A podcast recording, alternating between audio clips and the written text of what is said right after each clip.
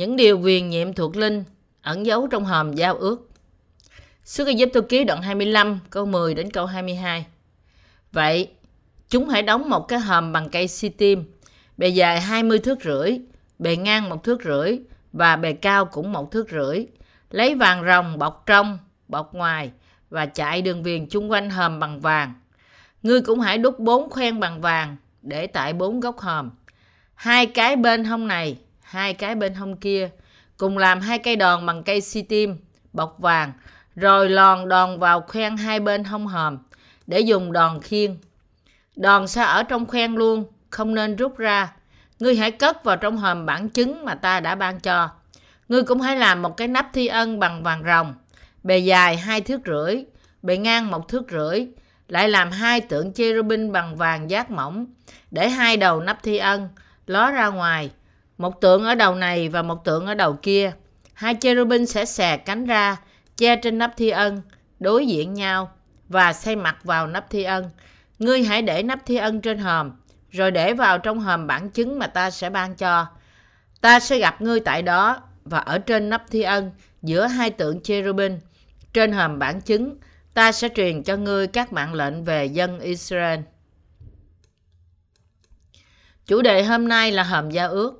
Hòm giao ước dài 113cm, rộng 68cm, làm bằng gỗ si tim và được bọc vàng rồng. Bên trong hòm này có hai tấm bảng đá khắc 10 điều răng và một hũ vàng đựng mana và sau đó là cây gậy trổ hoa của Aaron được đặt vào đó. Vậy thì ba món đồ đặt bên trong hòm giao ước này nói với chúng ta điều gì? Qua những món đồ này, tôi muốn đưa ra một lời giảng dạy tỉ mỉ ba chức vụ của Đức Chúa Giêsu Christ. Bây giờ chúng ta hãy nghiên cứu về lẽ thật thuộc linh được bày tỏ trong những món đồ được đặt trong hòm giao ước này. Hai tấm bảng đá chạm khắc luật pháp. Hai tấm bảng đá chạm khắc luật pháp được đặt trong hòm giao ước nói với chúng ta rằng Đức Chúa Trời là đấng lập nên luật pháp, là đấng ban cho chúng ta luật pháp của Ngài. Roma đoạn 8 câu 1 câu 2 chép. Cho nên hiện nay chẳng còn có sự đón phạt nào cho những kẻ ở trong Đức Chúa Giêsu Christ.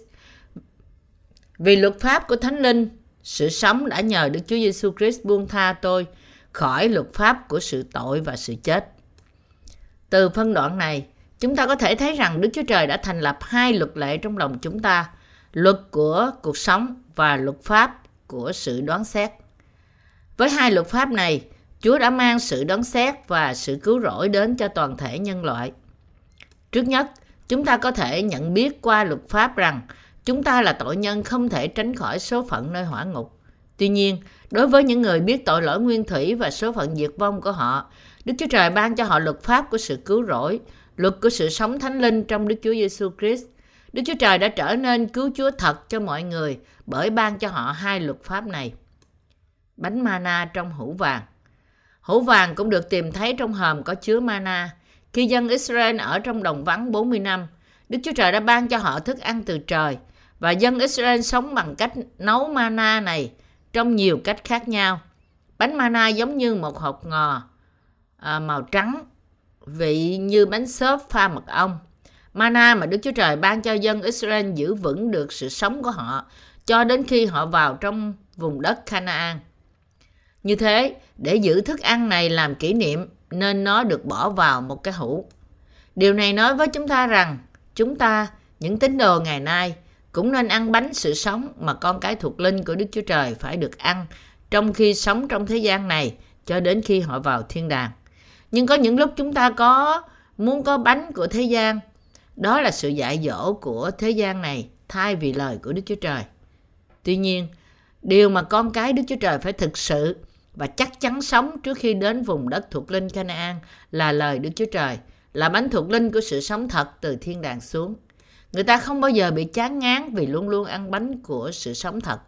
Chúng ta càng ăn bánh thuộc linh này, thì linh hồn chúng ta càng nhận được sự sống thật. Nhưng nếu chúng ta chỉ được ăn bánh của sự dạy dỗ của thế gian, thay vì lời Đức Chúa Trời, thì cuối cùng linh hồn chúng ta chắc chắn sẽ chết. Đức Chúa Trời ra lệnh dân Israel đặt mana từ trời vào một cái hũ và giữ gìn nó.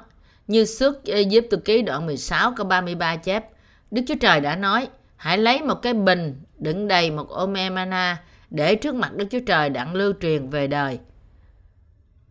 Bánh mana từ trời là bánh sự sống thật cho linh hồn người ta. Vậy, Ngài có hạ ngươi xuống, làm cho ngươi bị đói, đoạn cho ăn mana mà ngươi và tổ phụ ngươi chưa hề biết, để khiến ngươi biết rằng loài người sống chẳng phải nhờ bánh mà thôi, nhưng loài người sống nhờ mọi lời bởi miệng Đức Chúa Trời mà ra. Phục truyền được luật ký đoạn 8 câu 3. Vậy thì, ai là bánh sự sống thật cho chúng ta? Bắp tem mà Đức Chúa Giêsu Christ đã nhận để gánh tội lỗi chúng ta trên thân thể Ngài, bị đóng đinh và đổ huyết của Ngài ra là bánh sự sống thật của chúng ta. Bởi ban cho chúng ta thịt và huyết của Ngài, Đức Chúa Giêsu Christ đã trở nên bánh sự sống đời đời. Như văn đoạn 6 câu 48 đến câu 58 nói với chúng ta rằng Ta là bánh của sự sống, tổ phụ các ngươi đã ăn mana trong đồng vắng, rồi cũng chết. Đây là bánh từ trời xuống, hầu cho ai ăn chẳng hề chết. Ta là bánh hằng sống từ trên trời xuống. Nếu ai ăn bánh ấy thì sẽ sống vô cùng và bánh mà ta sẽ ban cho vì sự sống của thế gian tức là thịt ta. Bởi đó, các người Juda cãi lẽ với nhau mà rằng lẽ nào người này lấy thịt mình cho chúng ta ăn sao?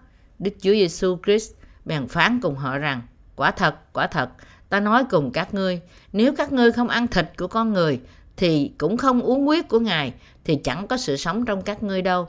Ai ăn thịt và uống huyết ta thì được sự sống đời đời.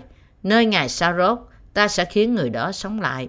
Vì thịt ta thật là đồ ăn, huyết ta thật là đồ uống. Người nào ăn thịt ta và uống huyết ta thì ở trong ta và ta ở trong người. Như cha là đấng hằng sống đã sai ta đến và ta sống bởi cha. Cũng một thể ấy, người nào ăn ta sẽ sống bởi ta vậy. Đây là bánh từ trời xuống. Bánh đó chẳng phải như mana mà tổ phụ các ngươi đã ăn, rồi cũng chết. Kẻ nào ăn bánh này sẽ sống đời đời. Chúa chúng ta đã nói, đây là bánh từ trời xuống, hầu cho ai ăn chẳng hề chết. Bánh từ trời xuống là gì? Nó có nghĩa là thịt và huyết của Chúa Giêsu. Trong Kinh Thánh, thịt của Chúa Giêsu nói với chúng ta rằng Đức Chúa Giêsu Christ đã gánh mọi tội lỗi của thế gian bằng cách chịu bắp tem bởi dân tại sông Giô-đanh. Và huyết của Chúa Giêsu nói với chúng ta rằng Chúa Giêsu đã chịu bắp tem, Ngài đã mang tội lỗi thế gian và chịu sự đón phạt tội lỗi bằng cách bị đóng đinh. Bánh mana trong cái hũ được đặt trong hòm bản chứng là bánh sự sống của dân Israel khi họ ở trong đồng vắng và trong thời Tân Ước. Ý nghĩa thuộc linh của nó tượng trưng cho thịt của Đức Chúa Giêsu Christ. Lẽ thật này bày tỏ cho chúng ta rằng qua bắp tem mà Đức Chúa Giêsu Christ đã gánh mọi tội lỗi của tội nhân và qua huyết mà Ngài đã đổ trên thập tự giá. Bởi vì Đức Chúa Giêsu Christ đã gánh mọi tội lỗi của thế gian trên thân thể Ngài qua bắp tem của Ngài, đã đổ huyết Ngài ra và chết trên thập tự giá. Bắp tem của Ngài, sự đổ huyết đã trở nên nguồn nước đời đời của sự sống mới, có thể khiến cho những người tin được tái sanh. Thịt mà Chúa Giêsu đã hy sinh để gánh tội lỗi của tội nhân qua bắp tem của Ngài và huyết mà Ngài đã đổ ra trên thập tự giá là bánh sự sống có thể khiến cho mọi tội nhân nhận được sự tha thứ tội lỗi. Vì thế, chúng ta phải nhận biết lý do tại sao Chúa Giêsu đã nói nếu các ngươi không ăn thịt của con người, cũng không uống huyết của Ngài, thì chẳng có sự sống trong các người đâu. Giăng đoạn 6 câu 53 Ai lớn hơn? Khi chúng ta đọc trong văn đoạn 6, chúng ta có thấy rằng hầu hết người Do Thái lúc đó nghĩ rằng Môi-se lớn hơn Chúa Giêsu. Khi Chúa Giêsu đến trong thế gian này, họ đã hỏi Ngài, Ngươi có lớn hơn tổ phụ Môi-se của chúng tôi không? Thực ra, họ nghĩ rằng Môi-se là lớn nhất bởi vì người Do Thái đã không nhận biết rằng Chúa Giêsu là đấng Messi. Họ đã nhìn Ngài như một người chướng mắt. Vì thế họ thách thức Ngài bằng cách hỏi, Thầy có lớn hơn Môi-se không? Dân Israel đã tin nơi Jehovah Đức Chúa Trời. Có một người đàn bà,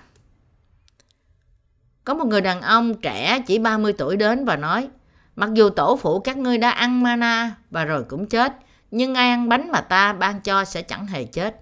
Đó là lý do tại sao họ lại so sánh quyền năng giữa hai người, Môi-se và Chúa Giêsu. Và sau đó Chúa Giêsu đã nói, trước khi có Abraham đã có ta. Ngài lớn hơn bất cứ con người nào của toàn thể lịch sử loài người, vì Ngài chính là đấng sáng tạo. Làm sao con người chỉ là tạo vật dám thách thức đấng tạo hóa của họ? Cho dù như vậy, nhiều người vẫn nói rằng Chúa Giêsu chỉ là một giáo sư lớn, chỉ là một trong những nhà hiền triết vĩ đại của lịch sử con người. Đúng là một lời phạm thượng. Chúa Giêsu là Đức Chúa Trời, vua của muôn vua, là đấng sáng tạo toàn cả vũ trụ này. Ngài là Đức Chúa Trời tuyệt đối và toàn tri. Nhưng Ngài đã hạ mình xuống thế gian này trong xác thịt của một con người để cứu bạn và tôi khỏi mọi tội lỗi và sự chết đời đời của chúng ta và để trở nên cứu Chúa thật sự của chúng ta. Đức Chúa Giêsu Christ đã nói: Các sách tiên tri có chép rằng ai nấy đều sẽ được Đức Chúa Trời dạy dỗ. Hãy ai đã nghe cha và học theo Ngài thì đến cùng ta. Ấy chẳng phải kẻ nào đã từng thấy cha trừ ra đấng từ Đức Chúa Trời mà đến, đấng ấy đã thấy cha. Cuối cùng, Chúa Giêsu đã nói rằng, Ngài là đấng Christ mà dân Do Thái đang mong đợi. Nhưng họ không hiểu điều mà Chúa Giêsu đã nói. Họ không tin cũng như không tiếp nhận điều này. Và điều này đưa đến một sự hiểu lầm nghiêm trọng khi họ tự hỏi, làm sao thầy có thể ban thịt của Ngài cho chúng ta ăn? Có phải thầy đang nói rằng chúng ta sẽ có sự sống đời đời nếu chúng ta thật sự ăn thịt và uống huyết Ngài không? Bộ thầy nghĩ rằng chúng tôi là dân ăn thịt người sao? Nhưng những người ăn thịt Chúa Giêsu và uống huyết Ngài sẽ sống đời đời. Thịt của Chúa Giêsu là bánh của sự sống. Thực chất của mana trong hũ vàng, hũ bằng vàng này, bánh của sự sống là thịt và huyết của Đức Chúa Giêsu Christ. Bởi đến trong thế gian này và hy sinh thịt và huyết của Ngài, Chúa Giêsu đã khiến cho chúng ta có thể ăn bánh sự sống đời đời và nhận được sự sống đời đời. Vậy thì mọi người ăn thịt và uống huyết của Chúa Giêsu như thế nào? Cách duy nhất để ăn thịt và uống huyết Ngài là tin nơi bắp tem của Chúa Giêsu và huyết của Ngài trên thập tự giá. Chúng ta phải ăn thịt và uống huyết Ngài bởi đức tin để ban cho bạn và tôi sự tha thứ tội lỗi và khiến cho chúng ta có thể sống đời đời nơi nước thiên đàng.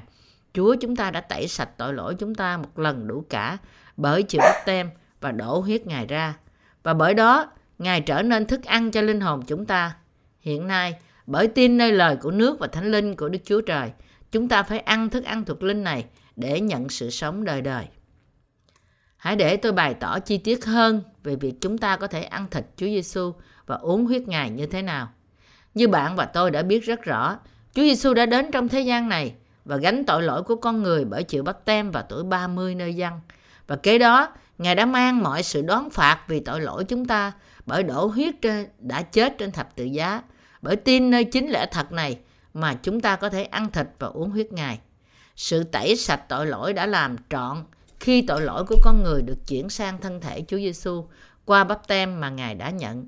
Uống huyết Ngài có nghĩa là khi Chúa Giêsu chịu bắp tem và đổ huyết Ngài ra trên thập tự giá, huyết mà Ngài đã đổ mang sự đoán phạt của tội lỗi chúng ta. Như thế, những người tin nơi huyết Chúa Giêsu trong lòng họ được hết khác vì sự đoán phạt tội lỗi của họ cuối cùng đã kết thúc cùng với hình phạt trên thập tự giá mà Chúa Giêsu đã chịu. Chúng ta phải nhận biết lẽ thật này và chúng ta phải tin nơi đó bởi vì Đức Chúa Giêsu Christ đã đến thế gian này và tiếp nhận tội lỗi của chúng ta bởi chịu bắp tem nơi thập tự giá, bởi chịu bắp tem nơi dân và bởi tin nơi lẽ thật này mà chúng ta được tẩy sạch mọi tội lỗi một lần đủ cả. Đức Chúa Trời bảo chúng ta ăn thịt và uống huyết của Chúa Giêsu bởi đức tin. Bởi vì Chúa Giêsu đã gánh mọi tội lỗi qua bắp tem mà Ngài đã nhận nơi dân, không chừa tội lỗi lại cho một người nào cả. Và bởi vì Ngài đã hy sinh thân thể Ngài để bị đón phạt trên thập tự giá và đổ huyết báo của Ngài, nên lòng của những người tin bây giờ được sạch sẽ và không khác nữa.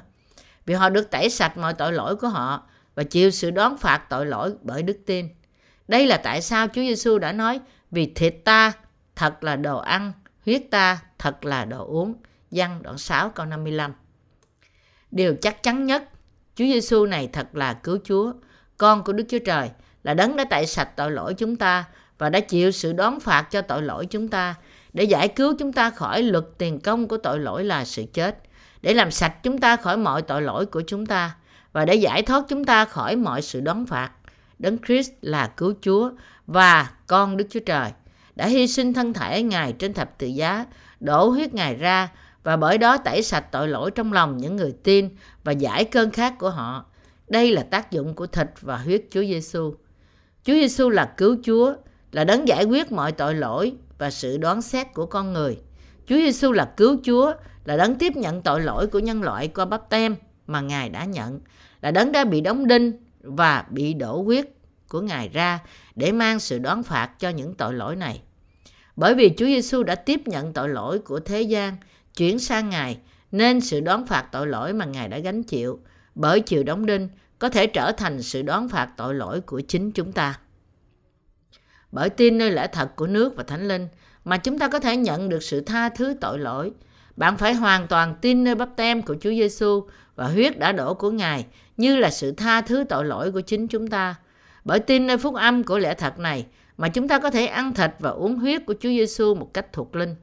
Nói cách khác, bởi tin rằng Đức Chúa Giêsu Christ, con Đức Chúa Trời đã đến thế gian này, đã gánh tội lỗi của chúng ta qua bắp tem của Ngài và chịu mọi sự đón phạt của chúng ta trên thập tự giá, nên chúng ta có thể trở thành những người có thể ăn thịt và uống huyết của Ngài và nhờ đó nhận được sự sống đời đời. Bởi tin nơi bắp tem và huyết đã đổ của Chúa Giêsu, nên hiện nay chúng ta có thể ăn thịt và uống huyết Ngài. Bởi nhận bắp tem của Chúa Giêsu và huyết mà Ngài đã đổ trên thập tự giá như thức ăn tội lỗi, tha thứ tội lỗi của chúng ta, nên chúng ta có thể được tha thứ mọi tội lỗi. Qua đức tin này, chúng ta có thể được nhận sự tha thứ tội lỗi, trở nên con cái Đức Chúa Trời và sống đời đời trong nước Ngài cây gậy trổ hoa của Aaron. Trong những vật đặt bên trong hòm giao ước, cái hạt gậy trổ hoa của Aaron tượng trưng cho Đức Chúa Giêsu Christ như là thầy cả, thầy tế lễ cả đời đời của nước thiên đàng. Nó cũng nói với chúng ta rằng sự sống đời đời được tìm thấy trong Ngài. Để cho chúng dễ hiểu hơn, hãy lật sang dân số ký đoạn 16 câu 1 câu 2. Vả, Kore, con trai của Ờ, Yisseha, cháu của Kehat, Chích của Levi, dục theo mình Đa Thang và Abiram, con trai của Eliab, cùng với Quang, con trai của Phelet, cháu Ruben. Các người này với 250 người trong dân Israel, vốn là quan tướng của hội, nghị viên của hội đồng, có danh giá, đều hiệp nhau dấy lên nghịch cùng Môi-se và Aaron. Phân đoạn này nói với chúng ta rằng, trong vòng những người Lê Vi, 250 quan tướng nghị viên của hội đồng họp lại và đứng lên chống lại Môi-se. Họ nói, các ông, Môi-se và Aaron đã làm gì cho chúng tôi bởi dẫn chúng tôi ra khỏi xứ Egypto? Các ông đã cho chúng tôi ruộng nho chưa? Có dẫn chúng tôi đến nơi màu mỡ chưa? Các ông đã làm gì cho chúng tôi đây chứ? Chẳng phải các ông chỉ dẫn chúng tôi vào đồng vắng để cuối cùng chết trên sa mạc sao? Làm sao các ông có thể gọi các ông là đầy tớ của Đức Chúa Trời được chứ? Đức Chúa Trời chỉ làm việc qua các ông thôi sao? Nói cách khác, có một cuộc chống nghịch lại sự lãnh đạo của Môi-se và Aaron. Lúc đó, Đức Chúa Trời đã phán cùng Cô-rê, Đa Thang, Ôn và những người quan trưởng hội nghị viên của hội đồng rằng mỗi chi phái phải nộp một cây gậy và viết tên mỗi người trên cây gậy của mình. Kế đó, để cây gậy trong hội mạc trước hòm bản chứng để chúng ở đó một đêm và ngày hôm sau kiểm tra chúng. Kể đó Đức Chúa Trời nói, hãy người nào ta chọn lấy thì cây gậy người đó sẽ trổ hoa. Vậy ta sẽ làm cho nín đi những lời lầm bầm trước mặt ta của dân Israel đã phát ra đối nghịch cùng các ngươi. Dân số ký đoạn 17 câu 5. Trong câu 8 chúng ta thấy rằng cây gậy của Aaron về nhà Lê-vi đã trổ hoa, nó có nước mục, xanh hoa và trái hạnh nhân chính. Kế đó trong câu 10, chúng ta thấy Đức Chúa Trời nói cùng môi xe rằng hãy đem cây gậy của Aaron trở lại hòm bản chứng, đang giữ làm một dấu cho con cái phản nghịch. Người hãy làm cho nín những lời lầm bầm phản nghịch cùng ta, hầu cho chúng chẳng chết.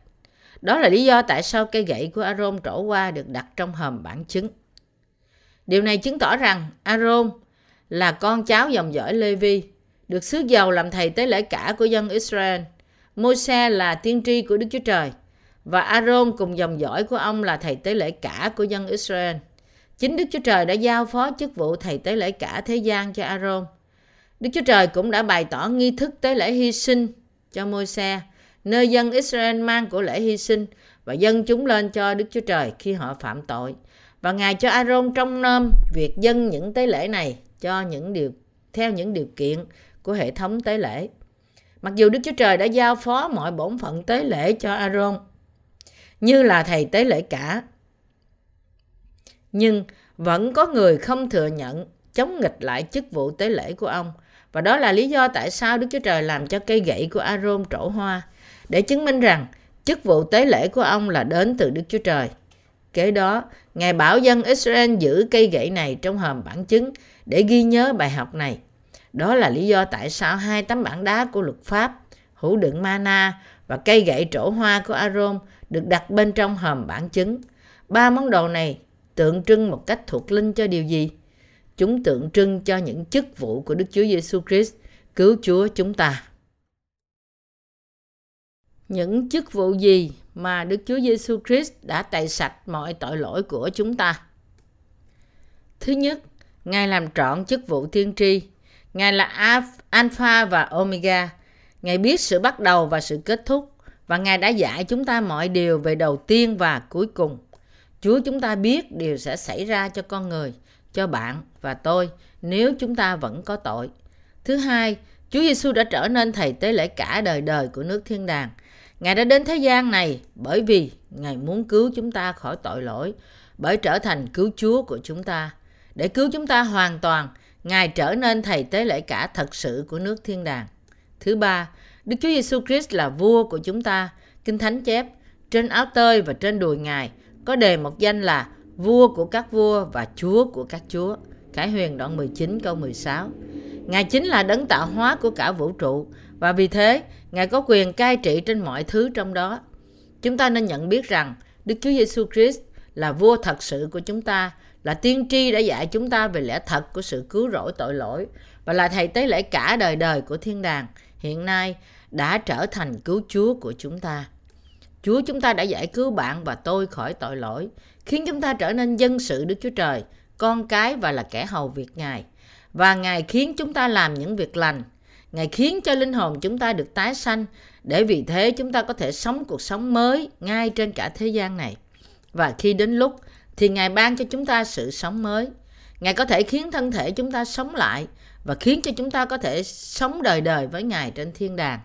Đối với bạn và tôi, Đức Chúa Giêsu Christ là ai? Ngài là cứu Chúa thật của chúng ta. Đức Chúa Giêsu Christ là nhà tiên tri, thầy tế lễ cả đời đời và là vua của chúng ta. Mặc dù chúng ta không muốn bất tuân ý muốn của Đức Chúa Trời, nhưng vì chúng ta quá bất toàn và yếu đuối, nên chúng ta không thể tránh khỏi luôn luôn phạm tội. Nếu chúng ta tiếp tục sống như thế này, chết như thế này và sau đó đứng trước mặt Đức Chúa Trời, thì nơi đáng cho chúng ta phải đi là đâu? Nó sẽ là thiên đàng hay là quả ngục? Nếu chúng ta đều bị đoán xét theo luật tiền công của tội lỗi là sự chết, thì chẳng phải chúng ta đều bị hủy diệt hay sao? Người đã cứu những người như chúng ta khỏi tội lỗi và sự hủy diệt và trở thành cứu Chúa của chúng ta chính là Đức Chúa Giêsu Christ. Chính Ngài đã đến thế gian, yêu thương chúng ta và trở thành cứu Chúa là đấng giải cứu chúng ta khỏi tội lỗi, bởi đó trở thành người chăn vĩ đại. Giăng đoạn 3 câu 16 chép vì Đức Chúa Trời yêu thương thế gian, đến nỗi đã ban con một của Ngài, hầu cho thấy ai tin con ấy không bị hư mất mà được sự sống đời đời. Đức Chúa Trời đã yêu bạn và tôi vô cùng, nên Ngài đã đến thế gian này vì chúng ta, chịu bắp tem để gánh mọi tội lỗi của thế gian, chịu đóng đinh và chết trên thập tự giá, sống lại từ cõi chết và bởi đó trở thành cứu Chúa của chúng ta. Chúng ta trở nên những người được tinh sạch khỏi mọi tội lỗi, là những người nhận được ơn cứu rỗi, là điều khiến cho chúng ta có thể trở thành con cái Đức Chúa Trời và nhận được sự sống đời đời. Có một điều mà chúng ta phải hoàn toàn chắc chắn để tin trước mặt Đức Chúa Trời, đó là bởi vì Đức Chúa Trời yêu thương chúng ta, để tẩy sạch tội lỗi chúng ta. Ngài đã khiến thế gian này trong hình hài xác thịt của một con người, chịu bắp tem và chết trên thập tự giá, đã sống lại từ cõi chết và bởi đó trở nên cứu Chúa của chúng ta. Bởi ăn thịt và uống huyết của Chúa Giêsu bằng đức tin trong lòng chúng ta mà chúng ta được sự sống đời đời. Không có gì có thể rõ ràng hơn sự thật này. Chúng ta không thể không hiểu biết điều này và tin vào đó. Chúng ta phải ăn thịt và uống huyết Chúa Giêsu bởi đức tin. Và bất cứ ai cũng có thể có đức tin này là đức tin nhận biết và tin nơi phúc âm của nước và thánh linh được làm trọn, được làm trọn bởi Chúa Giêsu. Còn điều khác, điều gì khác để chúng ta làm ngoài việc là tin. Chúng ta không thể làm bất cứ điều gì khác ngoài việc chống nghịch lại Đức Chúa Trời. Chúng ta nhanh chóng bất tuân Đức Chúa Trời và phạm tội. Nhưng Đức Chúa Trời vẫn cứu bạn và tôi khỏi mọi tội lỗi của chúng ta một lần đủ cả vì Ngài yêu tất cả chúng ta. Đức Chúa Trời đã đề cập đến sự cứu rỗi của Ngài trong thời cựu ước như thế nào? Qua phương cách gì mà Chúa đã cứu chúng ta? Trong cựu ước, Ngài đề cập đến sự cứu rỗi này qua những màu sắc bày tỏ nơi cánh cửa đền tạm và y phục mà thầy tế lễ cả đã mặc. Những màu xanh, tím, đỏ và vải gai mịn bày tỏ nơi cửa của đền tạm là sự khải thị cho chúng ta về sự cứu rỗi trọn vẹn của Ngài. Và trên y phục của thầy tế lễ cả có thêm chỉ vàng, chỉ xanh, nói với chúng ta rằng Đức Chúa Giêsu Christ đã đến thế gian này như là cứu Chúa của chúng ta và đã gánh mọi tội lỗi của chúng ta bởi chịu bát tem. Chỉ tím nói với chúng ta rằng Đức Chúa Giêsu Christ là vua của các vua và là Đức Chúa Trời tạo hóa, là đấng đã tạo dựng nên vũ trụ này. Chỉ đỏ nói với chúng ta rằng vì Đức Chúa Giêsu Christ đã gánh tội lỗi của thế gian qua bắp tem của Ngài, nên Ngài đã mang tội lỗi của thế gian và chịu sự hình phạt vì những tội lỗi đó trên thập tự giá bởi sự đổ huyết và sự chết của Ngài. Vì thế, đã ban cho chúng ta sự cứu rỗi giải cứu chúng ta khỏi sự đón phạt mọi tội lỗi. Vải gai mịn có nghĩa là lời của tân và cựu ước. Là điều nói với chúng ta rằng Chúa chúng ta đã đến thế gian này, chịu bắp tem, chết trên thập tự giá, sống lại từ cõi chết và bởi đó Ngài tẩy sạch tội lỗi của những người thật sự tin, tẩy sạch tâm linh họ trắng như tuyết và cứu họ. Chỉ vàng có nghĩa là đức tin, tin nơi điều Đức Chúa Giêsu Christ đã làm cho chúng ta. Đó là lý do tại sao chỉ vàng, lóng lánh, bạn và tôi chẳng có gì để kiêu hãnh cả. Ngoại trừ chỉ khi chúng ta hết lòng tin những điều mà Đức Chúa Giêsu Christ, Đức Chúa Trời là con Đức Chúa Trời đã làm cho chúng ta. Chúng ta có thể thực sự được mặc lấy tình yêu của Đức Chúa Trời, nhận những ơn phước của Ngài và được Ngài yêu mến chỉ bởi có đức tin nơi những hành động công chính mà Ngài đã làm. Đó là điều Đức Chúa Trời đang nói với chúng ta qua đền tạm. Chúng ta phải nhận biết điều Đức Chúa Trời đang nói với chúng ta qua hòm bản chứng được đặt trong đền tạm. Chúng ta phải biết và tin rằng Đức Chúa Giêsu Christ đã đến thế gian này gánh tội lỗi của nhân loại và của tất cả chúng ta bởi chịu bắp tem nơi dân bắp tít. Ngài đã mang sự đoán phạt tội lỗi của chúng ta bởi chết trên thập tự giá và đã sống lại từ cõi chết. Qua hòm bản chứng, Đức Chúa Trời đang bày tỏ rằng chúng ta phải thật sự tin nơi Đức Chúa Giêsu Christ là cứu Chúa, là Đức Chúa Trời của chính chúng ta. Những người thật sự tin nơi bắp tem của Chúa Giêsu như là sự gánh tội cho chính họ, tin nơi huyết ở thập tự giá của Chúa Giêsu, tin nơi sự chết của Đức Chúa Giêsu Christ như là sự chết của họ, tin nơi sự phục sinh của Ngài như là sự phục sinh của họ, thì những người này là những người đã được Đức Chúa Trời cứu. Thế thì đền tạm này tượng trưng cho ai vậy? Nó tượng trưng cho Đức Chúa Giêsu Christ. Nó nói với chúng ta về phương pháp tội, cứu rỗi. Mà với phương pháp đó, Đức Chúa Giêsu Christ đã cứu bạn và tôi khỏi tội lỗi của chúng ta. Trong Tân Ước, Đức Chúa Giêsu Christ đã chịu bắp tem và chết trên thập tự giá. Bởi đó Ngài đã thanh tẩy tội lỗi của chúng ta, chịu đón phạt vì mọi tội lỗi của chúng ta và cứu chúng ta khỏi tội lỗi một lần đủ cả. Trong cựu ước, của lễ hy sinh đã cứu tội nhân bởi tiếp nhận tội lỗi của chúng của họ khi họ đặt tay trên đầu nó và bởi sự đổ huyết và sự chết của nó. Cựu ước diễn tả sự chết của của của lễ hy sinh đã gánh tội lỗi của những tội nhân này qua cách đặt tay và chết thay cho họ như là sự chết chuộc tội. Chương trình hy sinh của sự chuộc tội bày tỏ trong cựu ước. Khi để kề cạnh với ờ, tân ước thì nó tượng trưng cho Đức Chúa Giêsu Christ, đấng hoàn thành phúc âm của nước và thánh linh, đấng đã đến bởi bắp tem và huyết. Vậy thì ai đã làm và đặt ra luật cứu rỗi này? Đức Chúa Trời, cứu Chúa của chúng ta đã đặt ra nó. Đức Chúa Trời đã thành lập luật cứu rỗi để giải cứu tội nhân ra khỏi tội. Và Ngài đã ban luật này cho chúng ta. Trong hòm bản chứng có hai bản luật pháp bằng đá, hữu đựng mana và cây gậy trổ hoa của Aaron. Và những điều này nói với chúng ta về thuộc tính và chức vụ của Đức Chúa Giêsu Christ. Cây gậy trổ hoa của Aaron nói với chúng ta rằng, Đức Chúa Trời đã cứu chúng ta khi chúng ta tin nơi Đức Chúa Giêsu Christ là đấng đã trở thành thầy tế lễ thượng phẩm thuộc linh của nước thiên đàng và là người chăn lớn của chúng ta. Hữu Mana nói với chúng ta về thịt và huyết của Đức Chúa Giêsu Christ là đấng đã trở nên bánh sự sống của chúng ta. Hai bản luật pháp đá nói với chúng ta rằng Đức Chúa Trời là đấng làm nên luật pháp. Luật do Đức Chúa Trời thiết lập là luật tội lỗi cùng sự chết và luật tha thứ tội lỗi cùng sự cứu rỗi. Như Đức Chúa Trời chúng ta, Chúa Giêsu đã thiết lập luật sự sống và luật đoán xét cho chúng ta. Như vậy, hòm bản chứng và mọi thứ trong đó đều nói với chúng ta về Đức Chúa Giêsu Christ. Bởi tin nơi Đức Chúa Giêsu Christ là cứu Chúa của chúng ta, mà chúng ta có thể được tẩy sạch khỏi mọi tội lỗi của chúng ta và nhận được sự cứu rỗi. Dù chúng ta bất toàn, yếu đuối như thế nào đi nữa, nhưng nếu chúng ta tiếp nhận và tuân theo hai luật mà Đức Chúa Giêsu Christ đã thiết lập, thì chúng ta có thể trở thành tội nhân một lần và sau đó trở nên công chính bởi nhận được sự tha thứ mọi tội lỗi chúng ta một lần nữa và bởi đó được trở nên dân sự Đức Chúa Trời. Bạn có tin không?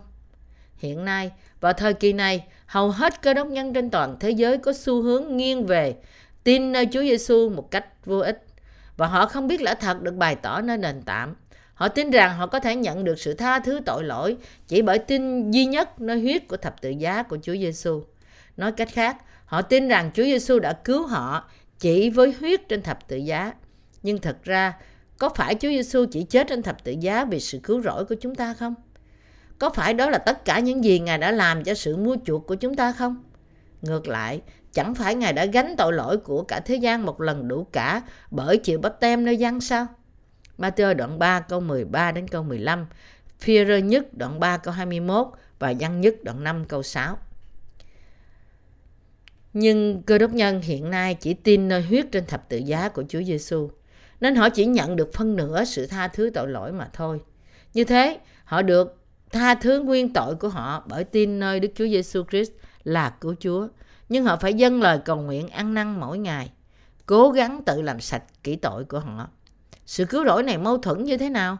Nó giống như chỉ tẩy sạch phân nửa tội lỗi của họ bởi đức tin, rồi sau đó cố gắng xóa sạch phần còn lại bằng những nỗ lực của riêng họ. Khi điều này là đúng, thì làm sao tôi có thể không tiếp tục giảng dạy bằng cách phổ biến bắp tem cùng quyết của Chúa Giêsu lặp đi lặp lại? Hiện nay, nhiều cơ đốc nhân trên thế giới, khác với cơ đốc nhân của thời kỳ hội thánh đầu tiên, họ chỉ tin nơi nửa sự cứu rỗi này.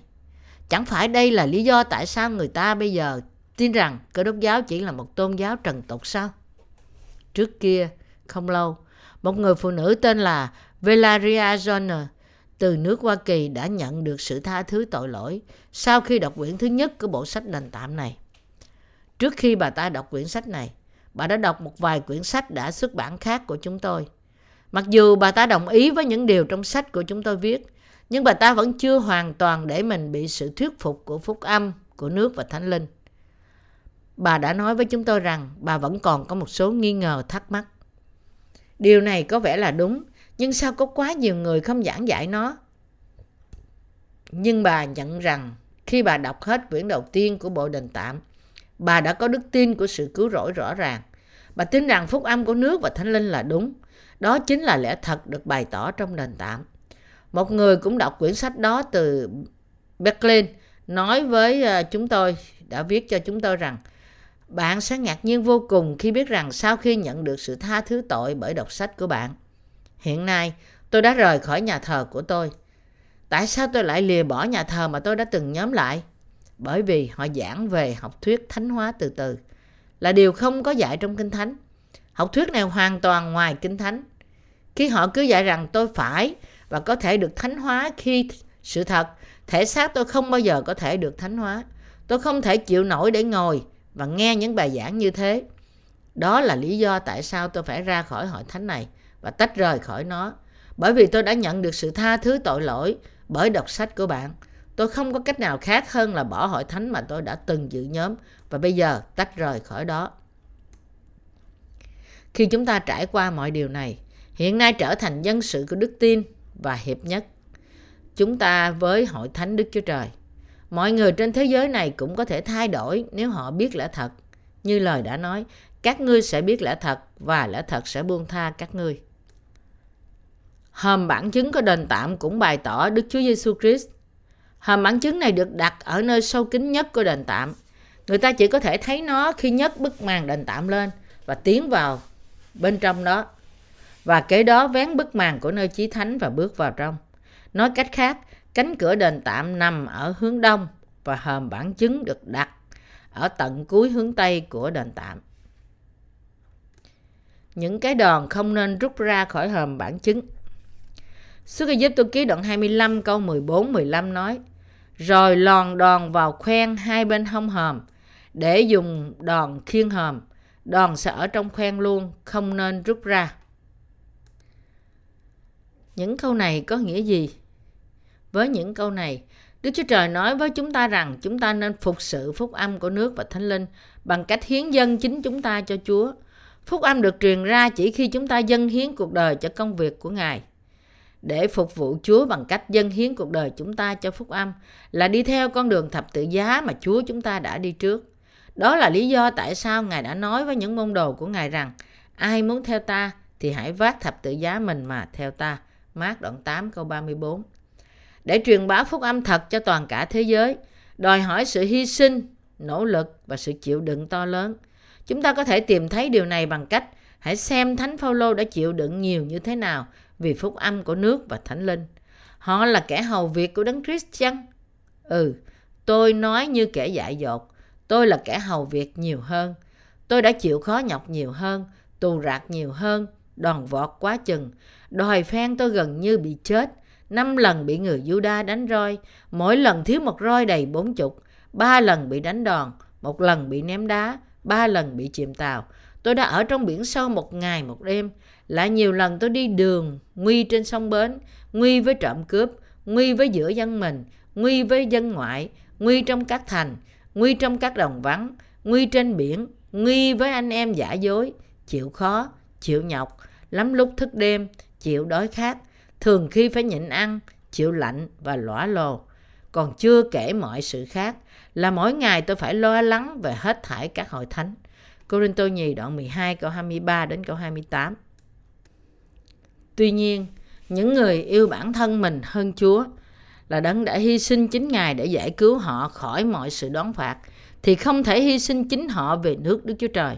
Phục vụ phúc âm của nước và thánh linh không phải là con đường dễ dàng. Làm sao một nông dân có thể đòi hỏi có một mùa thu hoạch được mùa nếu không đổ mồ hôi? Như vậy, hòm bản chứng nên được mang bởi sự hy sinh của chúng ta.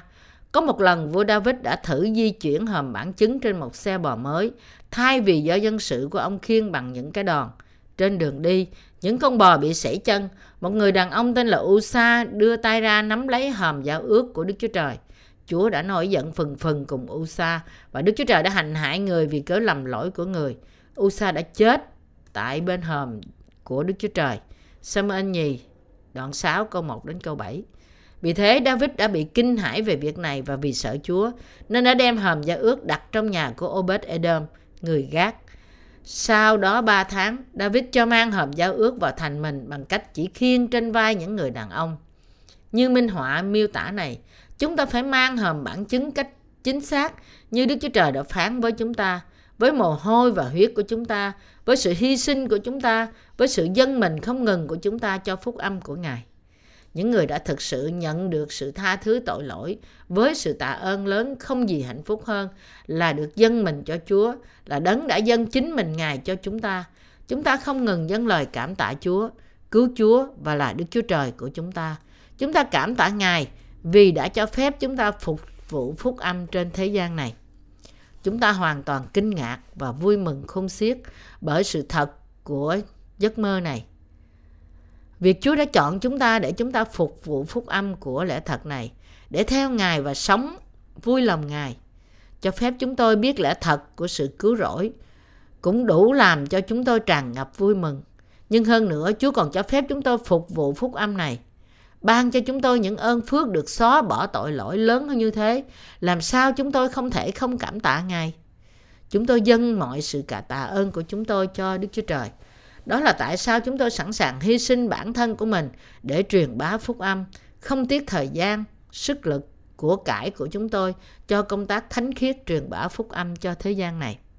Thực ra, việc chúng ta đã nhận được sự tha thứ tội là việc mà chúng ta vô cùng tạ ơn. Nhưng Đức Chúa Trời không dừng lại ở đây, mà hơn nữa, Ngài còn khiến cho chúng ta có thể gặp gỡ và truyền bá phúc âm của lẽ thật, phúc âm của nước và thánh linh. Đây không phải là một ơn phước lớn lao cho chúng ta sao?